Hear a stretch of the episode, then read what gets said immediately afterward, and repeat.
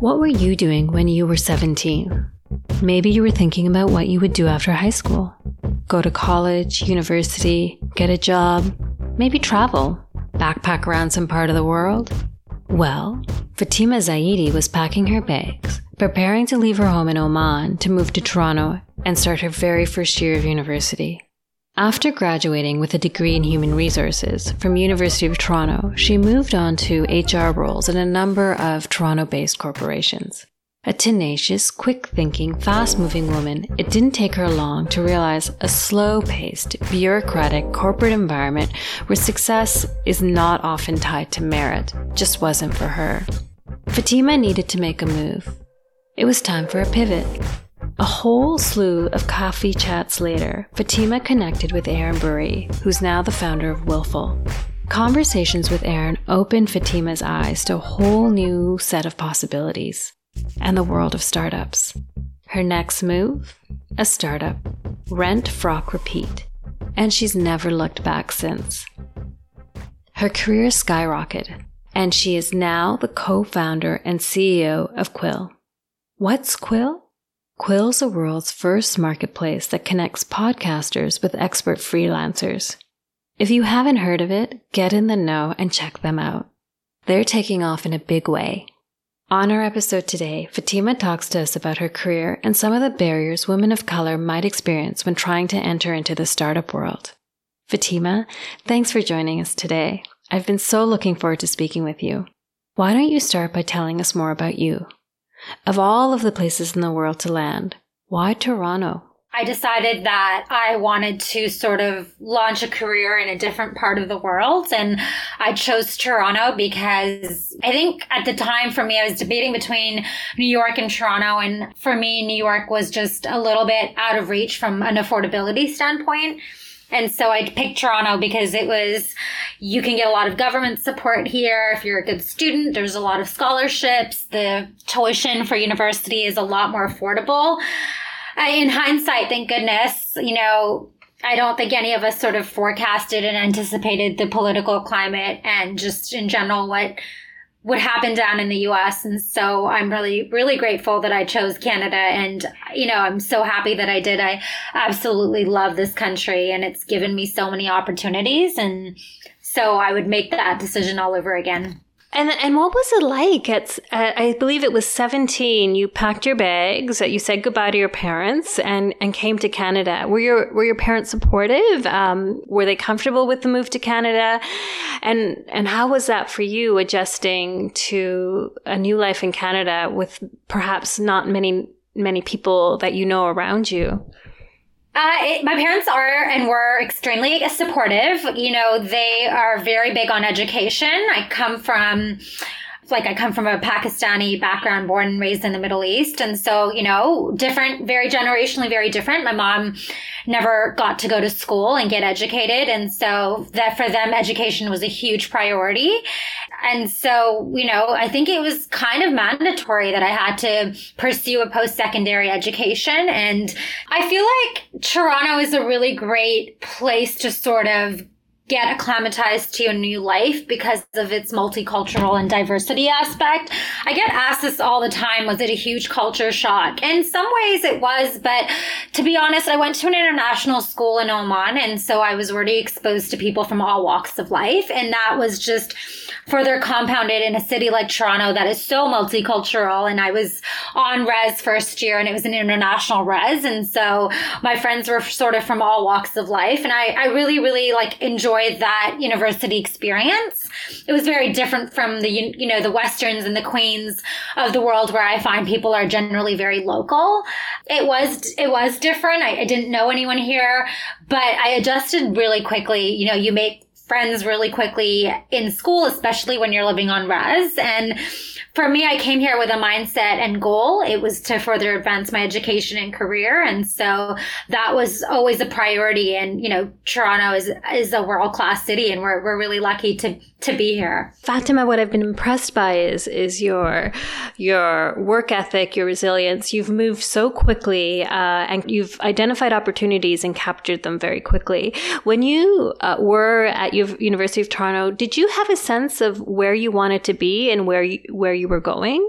Oh my goodness, no. And I still don't. I feel like it's the blind leading the blind constantly every day. And uh, you know what? I don't really think anyone really knows where they're heading and what they're doing. We're just sort of all figuring it out as we go along. And yeah, I think the innate qualities are there. The, the hard work, the resilience, the work ethic, the, you know, tenacity to take risks. That is the minimum benchmark for becoming an entrepreneur. It's, you don't get any extra brownie points for having all of those skills or uh, having those standards. I think that that question that people ask you when you're younger, what do you want to be when you grow older or grow up? And that question drives me insane because I feel like the process of moving along is ever evolving and changing. Your goals are going to keep changing. Your dreams and milestones are going to keep changing and getting bigger and bigger and keep challenging you. And so for me, I know where I want to be in a year, in two years, but I have no idea where I'm going to be in 10 years. And similarly, when I was in university, I had no idea what I wanted to do and become. I studied HR in university and our employment relations is what I specialized in and so different from what I'm doing today. And that field was so wrong for me. And I'm glad that eventually I figured it out along the way and pivoted very quickly. So you did start working in an organization. I believe you started in HR. How did you figure out it was wrong for you? And and how did you pivot? The first 4 years or actually I think it was even longer than that. The first multiple years of my career were spent corporate. So I worked at an a multi-global international um, energy company and then after that i was at thomson reuters and so I think for me, I was just very unhappy in the very structured, bureaucratic, red tape corporate setting. For me, I like to see the results immediately. I'm all about seeing the work that you're doing translating into bottom line. I have always been really passionate about bottom line and contributing to it. And I think for me, progress should be based on progress and, and being rewarded should be based on merit and hard work, not tenure and seniority and just red tape. And so for me, I just never really thrived in that corporate setting. And so after a few years, I started just I knew I wanted to get out of the corporate space. And so I started having informational interviews and coffee meetings with people in my peripheral network. And I, I actually met with, it was sort of the life changing coffee meeting for me. I met with this um, woman, and she's now a really good friend of mine. We actually ran an agency together but her name is Erin Bury and she's the founder and CEO of Willful. And she, you know, said to me, she, she was running 88 at the time and she said, you know, why don't you consider joining a startup and I just the concept was so foreign to me. I mean, my dad has been a government worker his whole life. My mom never worked. So the concept of actually working at a startup was just I didn't even know what that was and what that could potentially even look like. And so I said no because I said, you know, I've heard startups, there's, you know, no job security, you're paid terribly. And she was the first to point out that that couldn't be further from the truth. And it's more so a stereotype but actually startups can be very well funded, that if you work hard and perform, you can climb up the ranks really quickly, that you essentially are not just a number like you are in the corporate world, that you, you know, become very integral to the core part of a business and you can directly impact bottom line. And so probably a few weeks after that coffee meeting, she reached back out to me and she said, I actually know these two women who are starting um, the competitor to Rent the Runway in Canada. So it's a, a a dress rental company. They're starting it from scratch, from the ground up, and they need a third partner to come in and help make money. Would you be interested? And I wasn't really still that gung ho and sold on the idea, but I had a coffee meeting with Lisa DeLorme, who was the founder of Rent Frock Repeat. And that one coffee meeting was the single biggest opportunity of my life. And it completely jump started my career. And then from there, it just sort of skyrocketed. Mm-hmm. It, it, definitely has skyrocketed, and it, it's interesting that uh, that conversation around the startup because I, I, what I'm noticing with women who've stayed in the corporate world, uh, they are now a lot of them, particularly women of color, are choosing to leave because they're finding some of the things that you were looking for in terms of you know um, hard work being rewarded. They're not seeing that, um, and so they're choosing to move out of corporate and start their own companies, and so you sort of quickly realized uh, that it wasn't for you and and pivoted and moved forward and and have gone so far, which which is a trend. Can, can you touch on that? Do you think that that's where a lot of the future is going to be uh, in organizations like what you're creating, and less so in these big corporations, um, these big financial institutions? Yeah, absolutely. You know, I think exposure, access, and awareness is everything. And so I think that a lot of people just don't realize that they can be sort of in this space where you are rewarded based on merit and hard work. And I think also just people have this misconception, like I mentioned earlier, that if you're in like this early stage startup or like you know, you start a company that you are just, there's no job security and there isn't any form of, I would say, structure. And I, I just feel like that that is so I feel like that is a very like 1980s comment to make because if you look at the mass layoffs that have happened, let's just take the pandemic for example. Think about all of the layoffs that have happened and most of them have come from corporate organizations. How many startups have you seen laying people off? I would say most startups have either gone under or they've committed to keeping on every single employee including Quill. We we kept every single person. Not only that, we actually acquired another company. So for me, I would just say that if you are sort of in like the corporate space or corporate world and you know you are really frustrated about not being recognized or not being able to move the needle fast enough then you're probably suffering from what i was suffering which is you're in the wrong place at the wrong time Hmm. I agree. And then in terms of, I mean, you're hearing a lot of conversation around diversity inclusion now in large corporations, but also in in the startup space and in terms of funding. I was recently in a meeting where uh, the stat was that while there is this heightened focus on focus on diversity and inclusion and and funding uh, diverse types of founders, I believe in the year of 2020 so far, most of the funding has gone to white led, um, white male led uh, organizations or startups. Are you seeing uh, a shift in that? How are you experiencing this interest in diversity inclusion in the work that in in the space that you're currently currently in? Yeah, I mean, I would say that most definitely lack of diversity across the board is sort of an issue that isn't specific to corporations or startups. It's just across the board. I mean, generationally, culturally, we definitely have a huge problem. I, am obviously going to speak to my experience in the startup space. I would say access to early stage capital has been extremely challenging for, for women, especially women of color. Um, there's a, a huge, huge lack of representation on VC boards, family offices. I mean, the truth of the matter is that people want to invest in those that look like you and how many successful female founders do we know?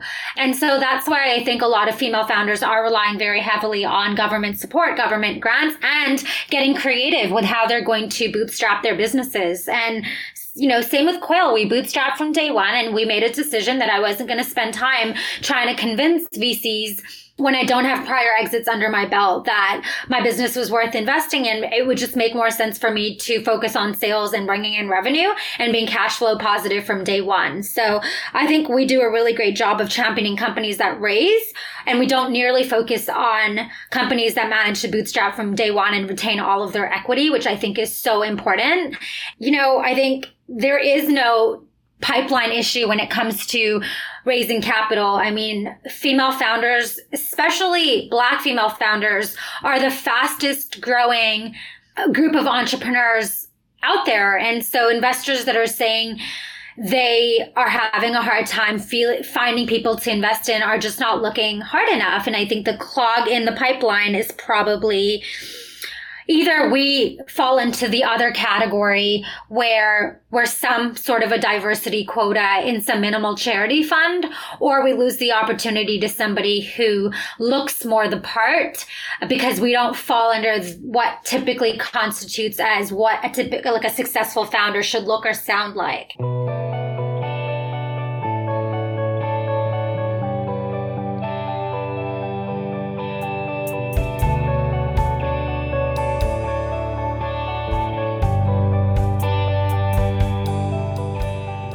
It's interesting because some of the issues in corporate that I hear is I'll often hear, you know, well, there's just there are no diverse candidates available, and and when I look at the stats, particularly with women of color, women of color actually more of them have a post secondary education than women that aren't don't identify as of color or indigenous.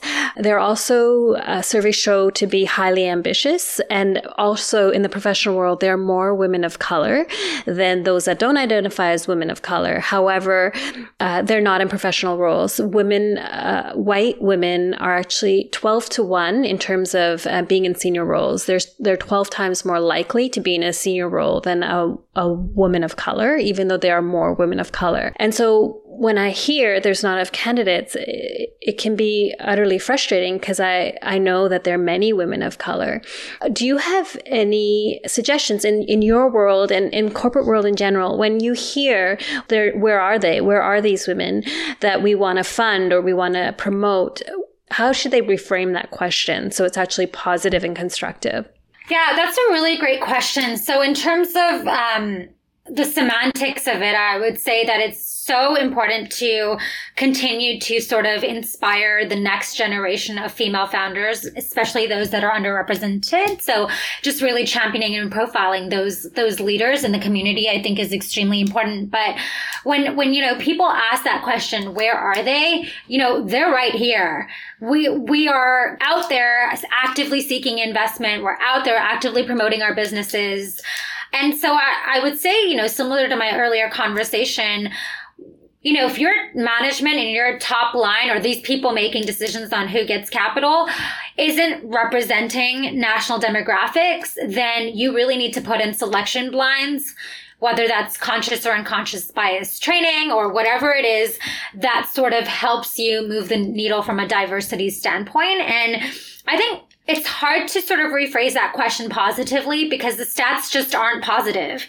And so it is a really grim topic. And, you know, I really don't really want to take away from that. I think that women are here not because we're, you know, now all of a sudden being given opportunities because we're filling a minimal diversity quota. We're here because we're qualified. We make excellent leaders. We're compassionate. We're empathetic. We're strategic.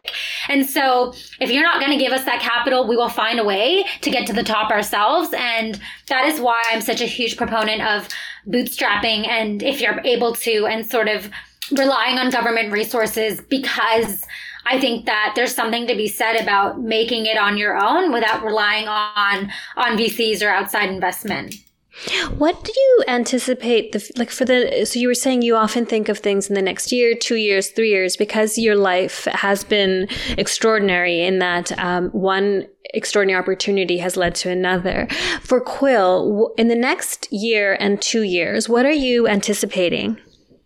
So we are looking at it ideally i mean the goal would be potential acquisition in four to five years. That we're, we're very big on collecting data. We have a couple of internal tech products. We have a conference. We have our agency umbrella. And so we're really just focused on being cash flow positive creating a really healthy culture with work-life balance. I'm like a huge proponent of you can be successful while making sure that your team doesn't burn out.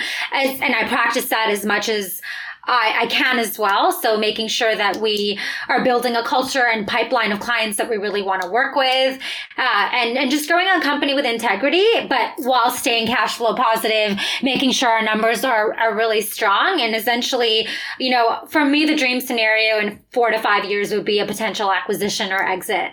Mm-hmm. And then what what would you do? You have any thoughts on what what you would do next? I have no idea. Okay. I have no idea what I would do. I'd be you know, I would be very much unemployed at that point, and I'm hoping some sort of an opportunity would come my way. Hmm. Um, and are you based in Toronto currently, or in in the states? I am now in Toronto. I love the city. As soon as the pandemic happened, I was like, I'm planting my two feet in Toronto and not going anywhere. I'm so grateful for our prime minister. I'm so grateful for the way that we've handled this pandemic. Doug Ford has been amazing in the way that he handled this pandemic specifically. And also just very grateful for free healthcare. Uh, because I, I, believe you go, you do go back and forth from the, uh, I think it's Chicago, LA, and then Toronto. Do you, and so just in terms of that perspective, then, how do you think think um, we rank or we compare to what's happening in America in terms of the work that you're doing, in terms of diversity in the venture space? Do you think that there's a difference, or do you think we're kind of on par in terms of our uh, what we're seeing in the landscape around venture funding and diverse um, founders? So it's an interesting question because the way that I see it is there's two United States. There's two very polarizing parts of the US. And unfortunately, my exposure to the US has been very blue state democratic. So Chicago, LA, California, New York, Seattle. And so I can't really speak to the stats of the country across the board. I'm sure that if you know, if I'm looking at the red states, it's probably very different. And even within the blue states, I would say it's very different across the board. From a business standpoint, the US is obviously bigger and better in the sense that check sizes are bigger, um, investment pools are larger, people, companies, individuals, and investors are willing to take more risks, whereas Canadian investors are a lot more traditional and risk averse. So when it comes to raising capital, especially for women, it's much easier in the US especially for a category like podcasting, which is just so new and you're almost introducing a new marketing tactic. So education is a large part of it. And so our, our market is primarily, I would say 70% the US. But at the same time, there is something to be said. Of course, you have to keep in mind that the population is 300 million versus 30 million, which is also a huge factor. But there's also something to be said about the political climate of two countries. I mean, as much as I love doing business in the US, I mean, I also love the diversity of Canada. I love how advanced and progressive we are in terms of human rights. You know, I would say that the US is, you know, if we're just looking at California and New York and Chicago, it's one thing, but we can't just isolate the states and say, okay, well, this is the part of the US that we're going to speak to. It's a very different country depending on where you are. And so I think as a country, we are a lot more united in our values politically. And I think that you know, if I was to be raising children, which I definitely am not right now, uh, this is the country that I would want to be in. So when I'm talking about doing business, definitely the US is a much bigger market, but where I want to align myself, I, am 100% a loud and proud Canadian. Fatima, it's, it's been such a pleasure to speak with you. You bring, it, it's interesting, most the podcasts until now have been uh, with women who've who've really only been in eh, been in the corporate world. And to get your perspective and sort of eh, your journey moving from corporate to startup and and why you made that decision. Because as I as I alluded to I'm seeing a lot of these women who've spent years in corporate now moving into their own companies is fascinating. And and the comparison between the US and Canada around um, some of the eh, diversity startup space venture funding. I I am so impressed impressed by what you have accomplished, and everything about you uh, just indicates that you have such an incredible career ahead of you. You've already had an incredible career. Uh, thank you for your time, and we're all going to be watching Quill take off and and watching to see where it goes or how it's acquired in the next four to five years. Thank you so much for the kind words and the support. I absolutely um, love women who champion other women. I think we need more of that. And so I appreciate you having me on your show. I'm so excited to hear the final episode. I will promote it and I will send people your way, other badass rock star women that I think you should be also interviewing. Oh, that would be that would be fantastic because one of the things um, I'm finding is that there's a need for more diverse women's voices. Uh, there's a whole term around policing women's voices, and that's because we're we're used to only hearing one type of voice, and so the more voices and stories we hear, the more open and uh, uh, more open we can be to all of these new opportunities. And so having your voice uh, amongst all these other women's voices is is just helping to push that needle, push that dial forward forward. Um, so thank you. Thank you. I really appreciate it.